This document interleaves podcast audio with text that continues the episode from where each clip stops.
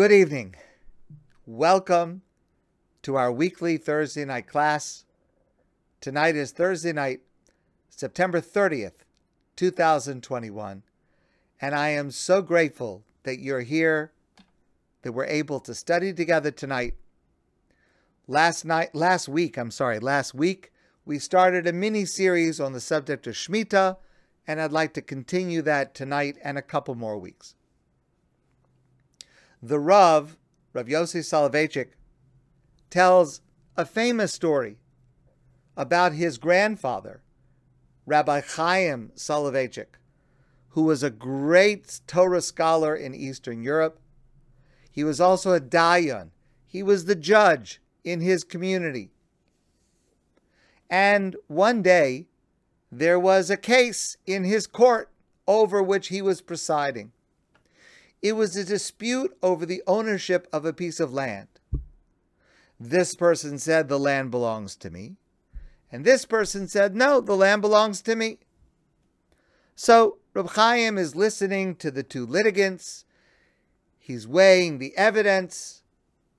And then all of a sudden, he gets up from his chair and he walks over and bends down to the ground and puts his head on the ground. And he stays there for a moment, and everyone in the room is, is shocked. This is not normal behavior in a Jewish court. And finally he got up. And they said to him, Rebbe, what are you what are you doing on the floor? So Reb Chaim said, You say the land belongs to you and you say the land belongs to you. But the earth says both of you belong to it. The subject that makes this point most clearly is Shemitah, the sabbatical year. Shemitah is a full year of listening to what the earth says to us. This Jewish year, 5782, that just began on Rosh Hashanah, is a Shemitah year. Probably. I say probably because there's a very complex discussion over which year is actually the Shemitah year. For example, we know from other sources that the Churban Bayis Sheni, the destruction of the Second Temple, occurred during a Shemitah year. But we're not certain if that was the year 70 of the Common Era or 71 of the Common Era. So we don't actually have a year certain from which to count 7777 to know with certainty which year is Shemitah. Our calculation is based on the Rambam, Maimonides. And the Rambam established about 800 years ago which year was Shemitah, and that is what we universally follow today seven years, seven years, seven years, seven years from that time. And that brings us to this year, 5782, which we assume, based on the calculation of the Rambam, is a Shemitah year. We will return to this question a little bit later. Shemitah has two main components. There is an agricultural component that applies mostly in Israel, but it does have applications for us outside of Israel, as we will see, and a financial component that applies everywhere in the world globally. So, what I'd like to do with you over tonight and the next couple of weeks is to study the basic rules the significance and meaning of those rules. Then I want to discuss with you substantial problems in how to observe these rules in modern times. Then I want to share the solutions to those problems. I want to then discuss practical observance today, how practically we observe these rules today. And finally, I want to discuss with you ways in which we can benefit, ways in which Shemitah can enrich our lives this year and in the years going forward. So that's the roadmap I have for what I'd like to cover with you tonight and the next couple of weeks. But let's start here. A little bit out of order, but we'll start here. A pasuk in the parsha of Re'eh in Dvarim, Deuteronomy. The Torah says, Miketz Sheva Shanim Tase Shmita.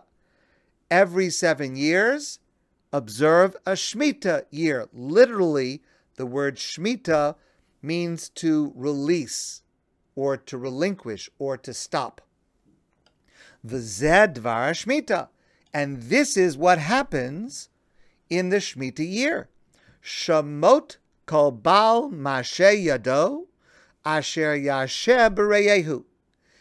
Every person who has lent money to another should cancel or release that debt.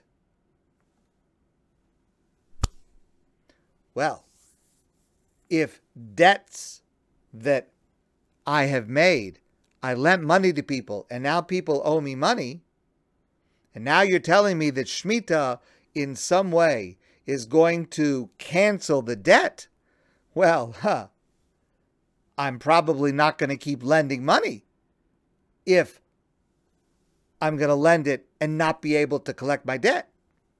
So that verse is followed by the next verse, a few psukim down.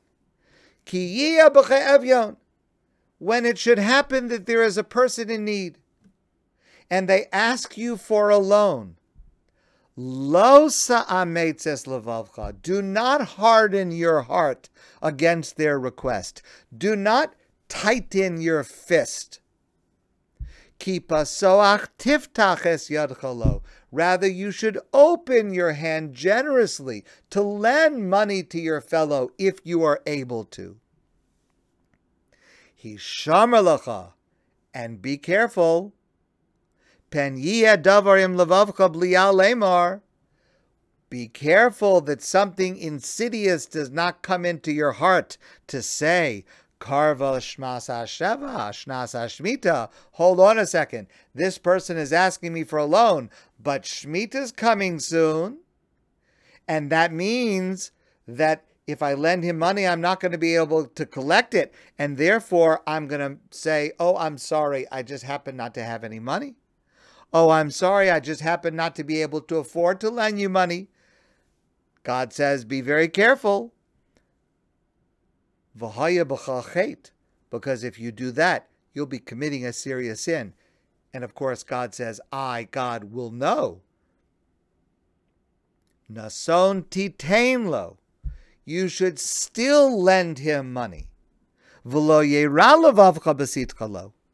And do not think badly about lending money under these circumstances where you very well may not be able to collect it back.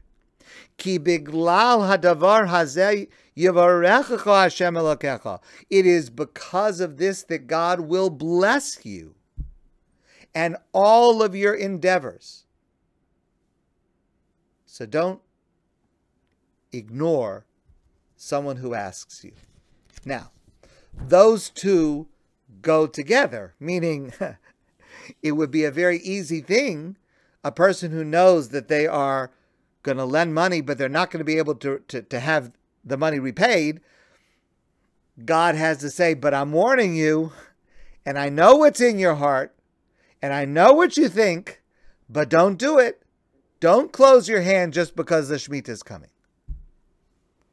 Okay.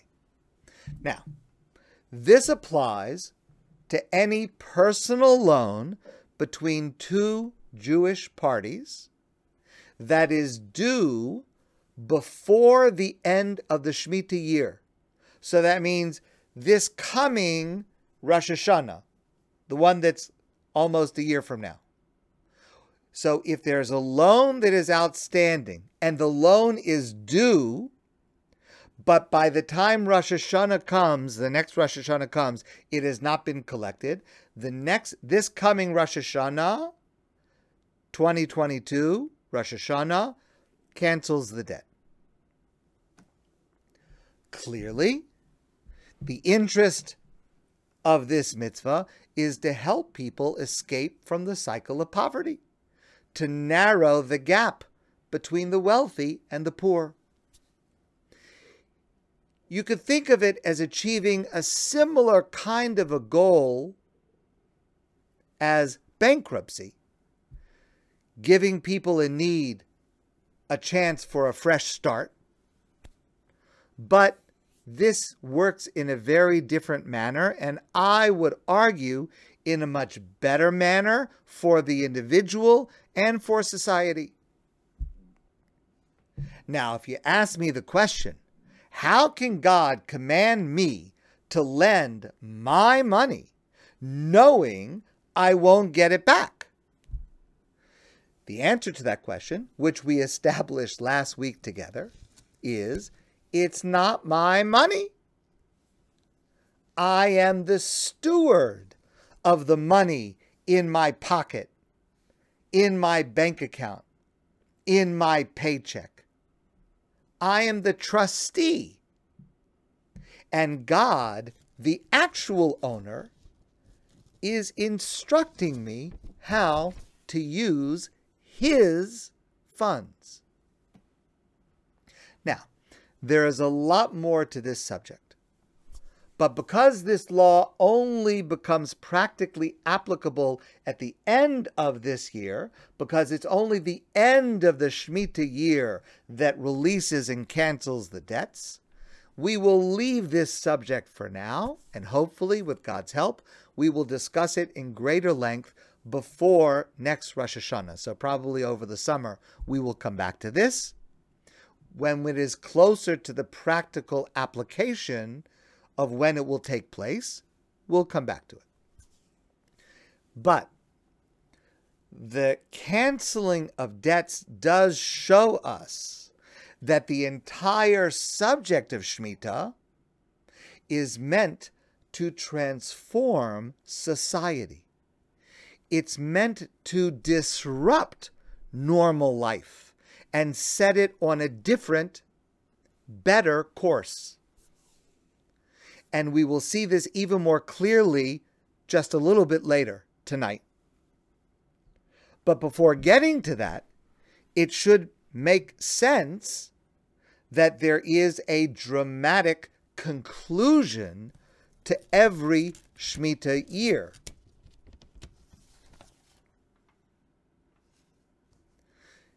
the Torah says, which we just read in on Shabbos a couple of weeks ago, near the end of Dvarim Deuteronomy, the Torah says, Vayitzav Moshe Osam Lemor, God told Moshe to command the Jewish people, saying, You're about to go into the land of Israel.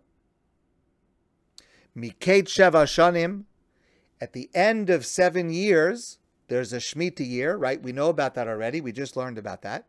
But at the end of that Shemitah year, B'chag HaSukkos, on the holiday of Sukkot, so that's two weeks after the Shemitah year ended. This is next Sukkos. So the Shemitah year ended, and now it's Sukkos, two weeks later.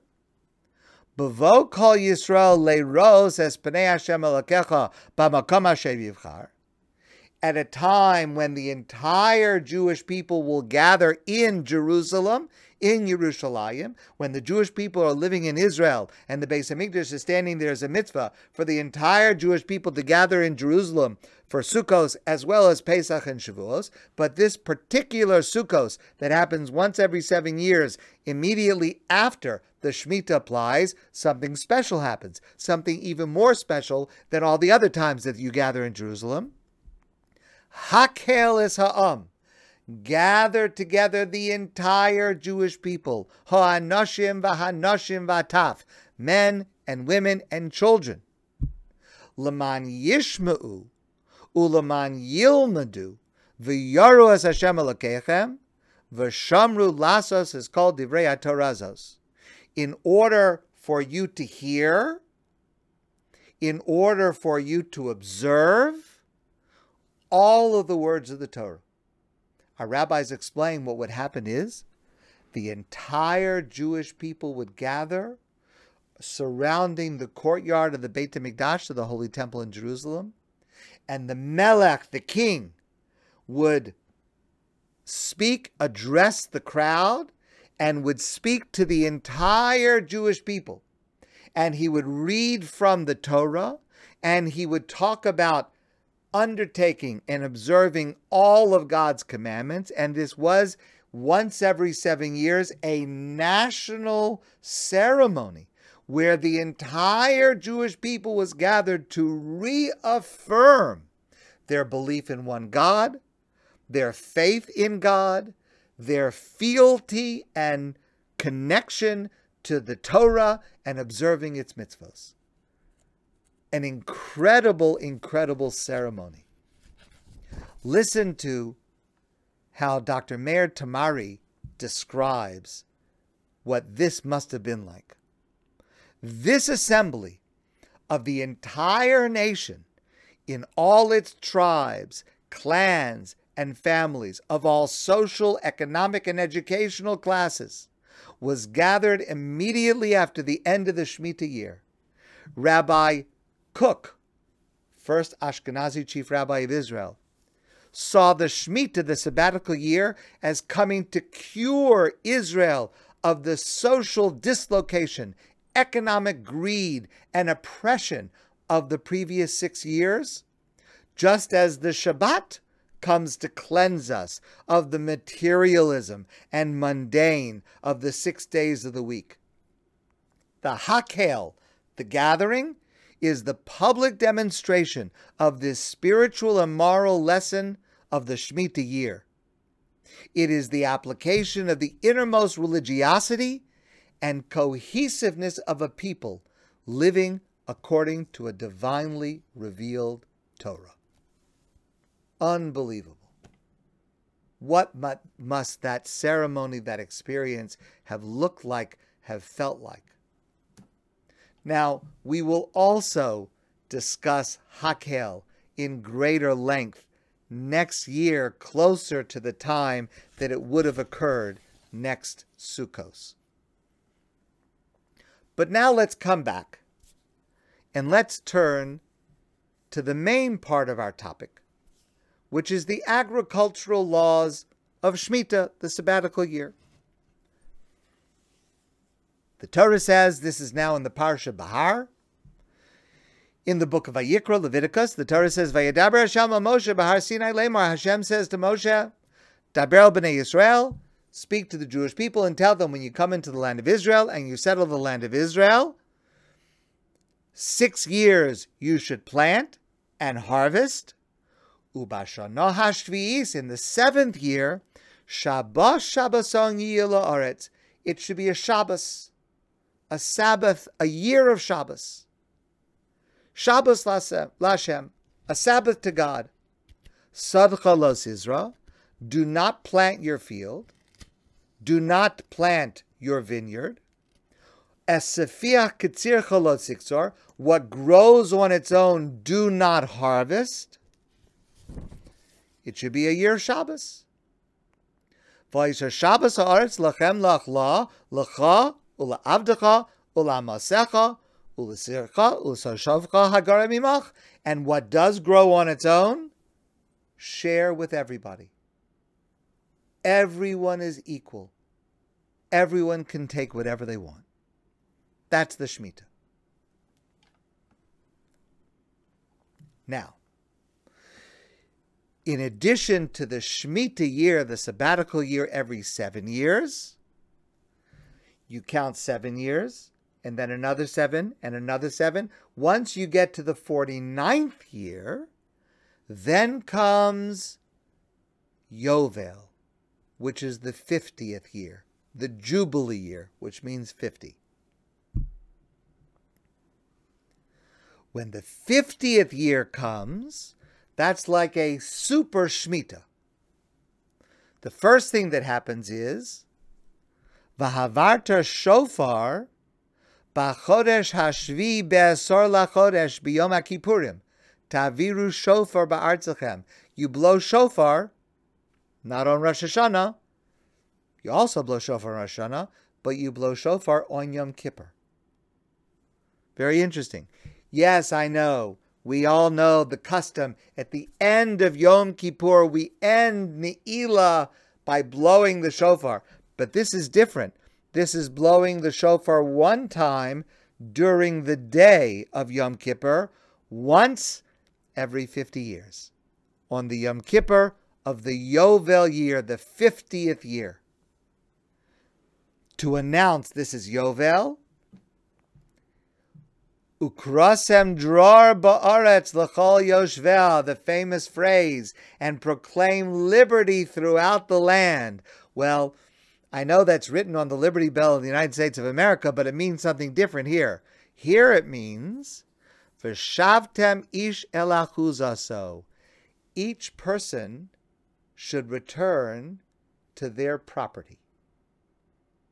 In other words, in the Yovel year, all land, real estate that had been sold during the previous 50 years returns to its original owner. In other words, there is no such thing as absolute ownership of property. The only thing that there is is a lease. Now, you should be able to comprehend on your own what the Pusik is now going to say. Every single real estate transaction ever in Israel, when the laws of Yovel are applicable, b'mispar shanim achar hayovel tiknemes amitecha. How much is a piece of land worth? Well, yes, of course, What's its quality? What's its size? What's its location? Yeah, yeah, yeah. That's important. But the first question is how many years do I have until Yovel? Because when the Yovel comes, when the Jubilee year comes, it's going back to its original owner. So obviously, if I'm buying, in quotation marks, a field in year one of the Yovel cycle, well, it'll be in my possession for 49 more years. Okay, that's pretty good. But I'm thinking about buying a piece of land in the 48th year. I'm going to pay a lot less for it because I'm only going to have it for a very short amount of time.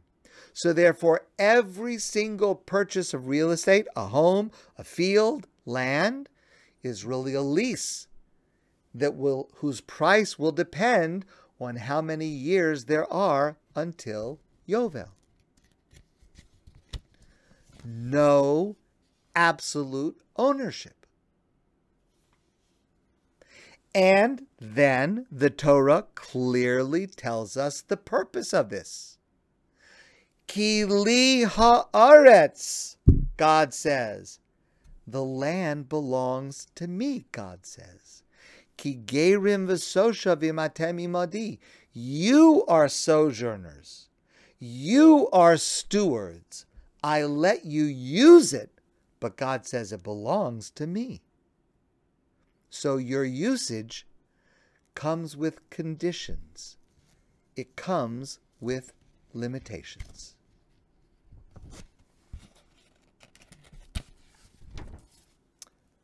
Listen, please.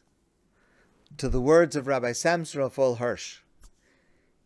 If we picture to ourselves the carrying out of these laws, they present to our minds a most wonderful year long act of homage performed by a whole nation where every field and orchard, every garden and meadow, every fruit, every blade of grass is made to proclaim that God and God alone is the Lord and owner of the land.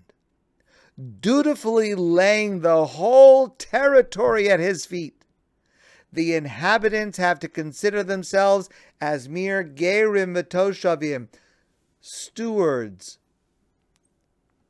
temporary dwellers, as tolerated tenants of the land, and stripped of all haughtiness and pride of possession, retire before God in complete equality and equal rights with the poorest inhabitant and the animals of the wild. Notice that Yovel is more far reaching than Shemitah. Because, let's say you have years 46, 47, 48, those are regular years. 49 is a Shemitah year. Okay, Shemitah year, no planting, no harvesting. Everybody gets to share whatever grows equally. All right, that's pretty amazing by itself. We're going to come to that. That's year 49. Year 50, that's a Yovel year. Yovel is Shemitah plus. So it's a second year in a row of no planting and no harvesting, and everybody shares equally what grows by itself. Plus, all of the land returns to its original owner. It is a huge realignment of society. Now, Yovel does not apply today and has not applied since the time of the first temple period, about 2,500 years ago. So we don't have Yovel practically applicable to us today. But that does raise the following question. If Yovel, the 50th year, does not apply, what do we do with counting year number 50? is year number 50 again remember 46 47 48 those are regular years 49 is a is a shemitah year what happens in year 50 is that number 1 of the next shemitah cycle? So we go 48 49 shemitah. 1 2 3 we start counting over again. Since yovel doesn't apply there is no yovel year. Or does year 50 still remain in the count, even though the laws of Yovel do not apply. So the count would go like this 46, 47, 48 regular years, 49 Shemitah, 50 Yovel, but nothing special happens, and 51 is year one, counting towards the next seven. Well, most authorities hold that year 50 is removed from the count, like the first opinion that I shared. That's what we follow. That's what we do. We only count up to seven. One, two, three, four, five, six, seven is Shemitah. Then we start over one. And we do that, we do that uh, endlessly since the time of the destruction of the Second Temple. Or let's just say since the time of the Rambam. We do it without any break. which means there's no such thing as a Yovel year today. It does it just doesn't exist. Until sometime in the future, maybe when Mashiach comes and Yovel is reintroduced, we're going to have to reconfigure all the years, but there is no such thing as a Yovel year now. However, there is a minority opinion that disagrees. Which means that there is a Yovel year once every 50 years. It's just that we don't know when it is because no one has any idea because we've lost track of it. But it exists.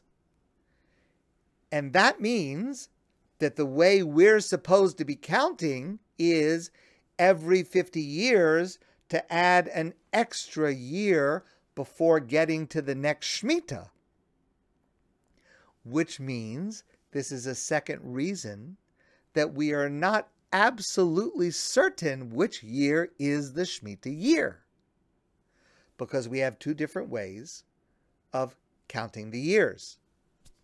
So, again, we assume that this year, 5782, is a Shemitah year, but it's not absolutely certain, and we're going to come back to this issue next week.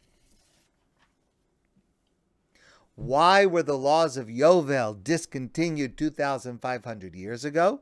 Because the laws of Yovel require not only is the Beit HaMikdash standing in Jerusalem, but also that a majority of the world's Jews are living in Israel at that time.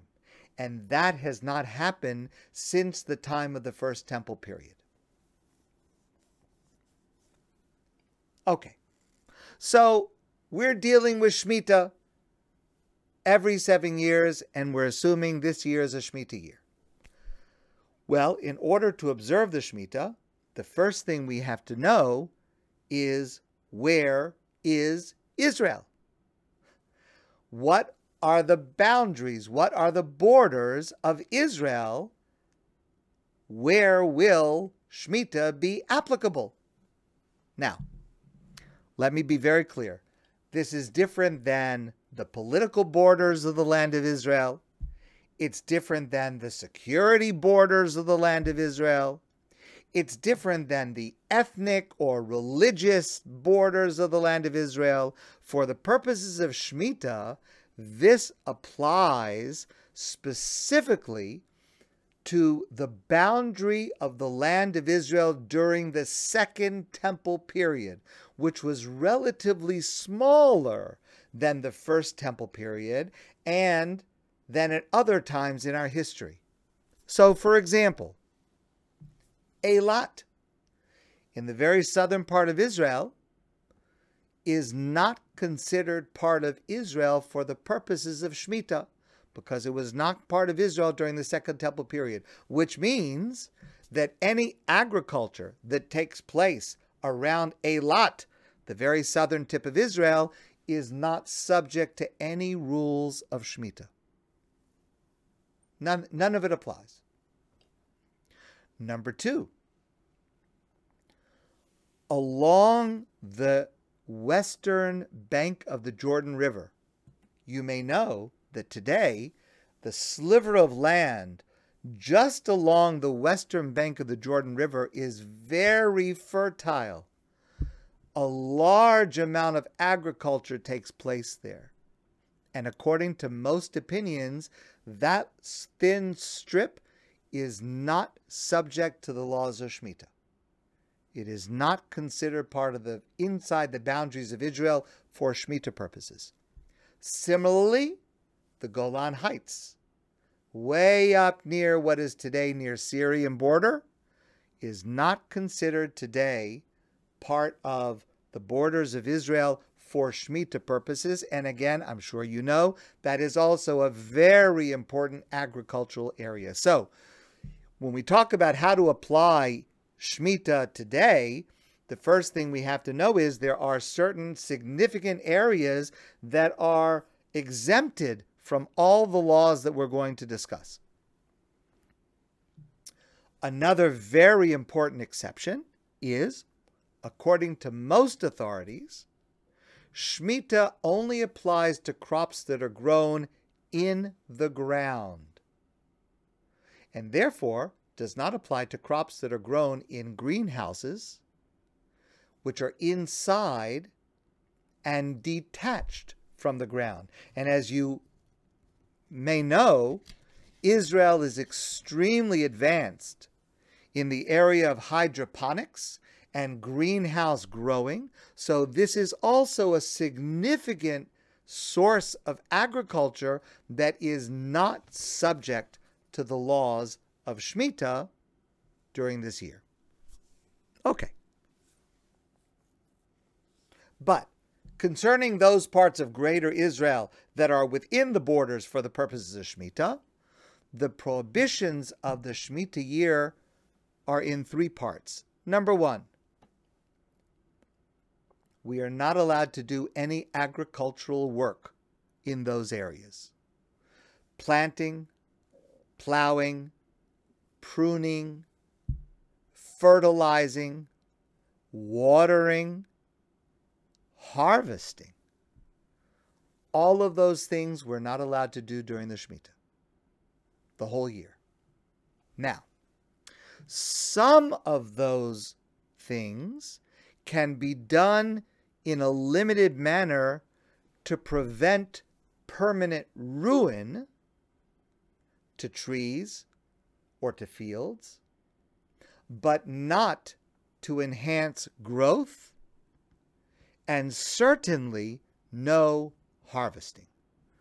So that's number one no agricultural work during the Shemitah year. Number two, the land is treated as if it is Hefker, ownerless, which means the owner of a field is not allowed to lock his gates. Whatever grows by itself, which is called sefichim, whatever grows by itself, let's say they're, tr- they're fruit trees, fruit will grow on the trees. Everyone is allowed to come and take freely what they want. The owner is not allowed to block or lock or prevent anyone from coming and taking whatever they want, including the owner, but everyone, including the owner, can only take for their personal, immediate use. Number three, what does grow on its own and is collected in a permissible manner by an individual for immediate use has kedushas shavias, sanctity. It's holy, the sanctity of the seventh year, which is an amazing, amazing spiritual experience to be able to eat food that has kedusha, that has sanctity. This is the only example in our time. During the time the Beit HaMikdash was standing, there were sanctified foods like the sacrifices, other holy f- foods that were imbued with holiness. We don't have that today. This is the only example where there can be an actual food that is imbued with kedusha, with sanctity, that we're allowed to eat under certain circumstances. But that also means that there are a number of rules that go along with eating sanctified holy food. For example, you're not allowed to willfully destroy it, even a morsel. You're not allowed to waste it. You're not allowed to throw it away. It has to be consumed by humans. The year that I graduated college, 1979, the Jewish year 7980, was a Shemitah year. And when I graduated college, I moved to Israel for the year to study in yeshiva. And I realized it was a Shemitah year. I didn't know so much about it at that time, but I realized it was something very special to be living in Israel during a Shemitah year. Very soon, after I arrived, I was living in a neighborhood called Bayit Vegan. I was studying in a yeshiva there. And a couple of weeks after I arrived, I was invited for a Shabbos meal. Someone who was a relative of a relative, they invited me for a Shabbos meal. I was very happy to go. So I went to their house for Shabbos lunch, and they served an appetizer. I don't remember exactly what it was. Maybe it was a gefilte fish. I don't remember. But they served it, a little plate, an appetizer, and there was, let's say it was a piece of fish, if that's what it was, and there was a garnish. There was a, a, a wedge of tomato. So I ate the fish. It was okay. But I didn't eat the tomato. I left it on my plate. My host looks at my plate and he says, You didn't eat your tomato. I said, Thank you very much. I don't I don't care for raw tomatoes. I like tomato sauce. I like pizza. I like things made with tomatoes. I just don't care for raw tomatoes. I said, No, thank you. He said to me, Eat the tomato. I said, But I, I don't care for it. He said, It's Shemitah. You can't leave the tomato on your plate. If it's on your plate, you've got to eat it. So I ate the tomato. You can't leave anything over on your plate during the Shemitah year because it's holy. You can't waste it. And that means if you go to Israel during this year, I hope we get the chance to go to Israel, don't plant a tree with JNF. You're not allowed to plant a tree this year in Israel. Don't wash your hands outside. Because if you wash your hands outside, you may unintentionally be watering the ground. You're not allowed to do that during the Shemitah. Some people have the practice that when they say Havdalah on Saturday night, they fill up the cup of wine and they fill it so that it overflows.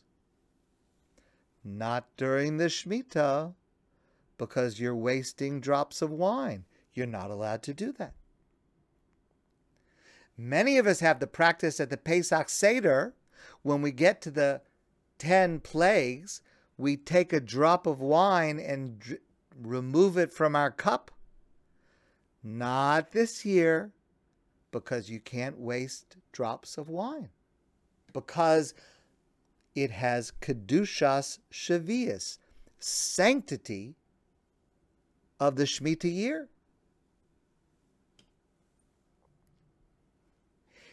And here's where it's really relevant to us exporting that produce outside of Israel becomes very complicated because since it's holy, to take it from a place that is holy, Israel, and to export it to a place that is less holy, like Montreal or anywhere else outside of Israel, I'm not picky, picking on Montreal, anywhere outside of Israel, that's a complicated subject. It's not so simple that that's permitted, which means we're going to have to have a discussion next year. What do we do about lulav and esrog? Is it permitted to export a lulav and esrog from Israel for us to use for next year's sukkos? I'm going to just tell you in advance the answer is yes, but it's not so easy to understand the reasoning of why the answer is yes. We're going to have to discuss that. But we are going to have to discuss the subject of buying Israeli fruits and vegetables in the grocery store this year. We'll get to it, but it's a problem. And it's a particular problem when it comes to the subject of wine. Because once something has the sanctity of Shemitah, it doesn't go away. So, wine that comes from grapes that are grown during the Shemitah year is subject to Kedusha Shvius, the sanctity of the Shemitah, you may not see that wine for several years. And it is a question that needs to be discussed if it is permitted to export that wine outside of Israel. Now, it's very interesting. The first time in my experience I ever saw wine with Kedusha Shvius, the sanctity of Shemitah, being sold outside of Israel was the 2015 vintage. In 2017, for the first time, you could find in the stores, even here in Quebec, wine from Israel 2015. Well, 2015 was a Shemitah year. And it was available for sale in Montreal, Toronto, New York, and places around the world. How was it permitted to sell that wine outside of Israel? All right, that's an interesting question. We'll discuss that later. But here's what you have to know. If you had such a bottle of wine and it says 2015, and the same thing is going to apply a few years from now if you find a bottle of wine in the in the in the SAQ that has the year 2021 I'm sorry 2022 that is going to have kedusha shvius. You know what that means? You can't waste it. So if you open that bottle you have to drink every drop. And that means you need to make an announcement to your guests at the table which I've had the privilege to make this announcement at my table a number of times to say, listen, we have a very special bottle of wine. It's a 2015 bottle of wine from Israel. It has Kedusha Shvius, sanctity, holiness. But if you take it in your glass, you have to finish the whole glass. Don't leave over a drop because we can't waste even a drop because it's subject to the sanctity of Shemitah. Okay? All right, well, so let me ask you this question. If you are a farmer in Israel and you can't plant and you can't plow and you can't prune and you can't water and you can't fertilize and you can't harvest and you can't sell, what do you do all year?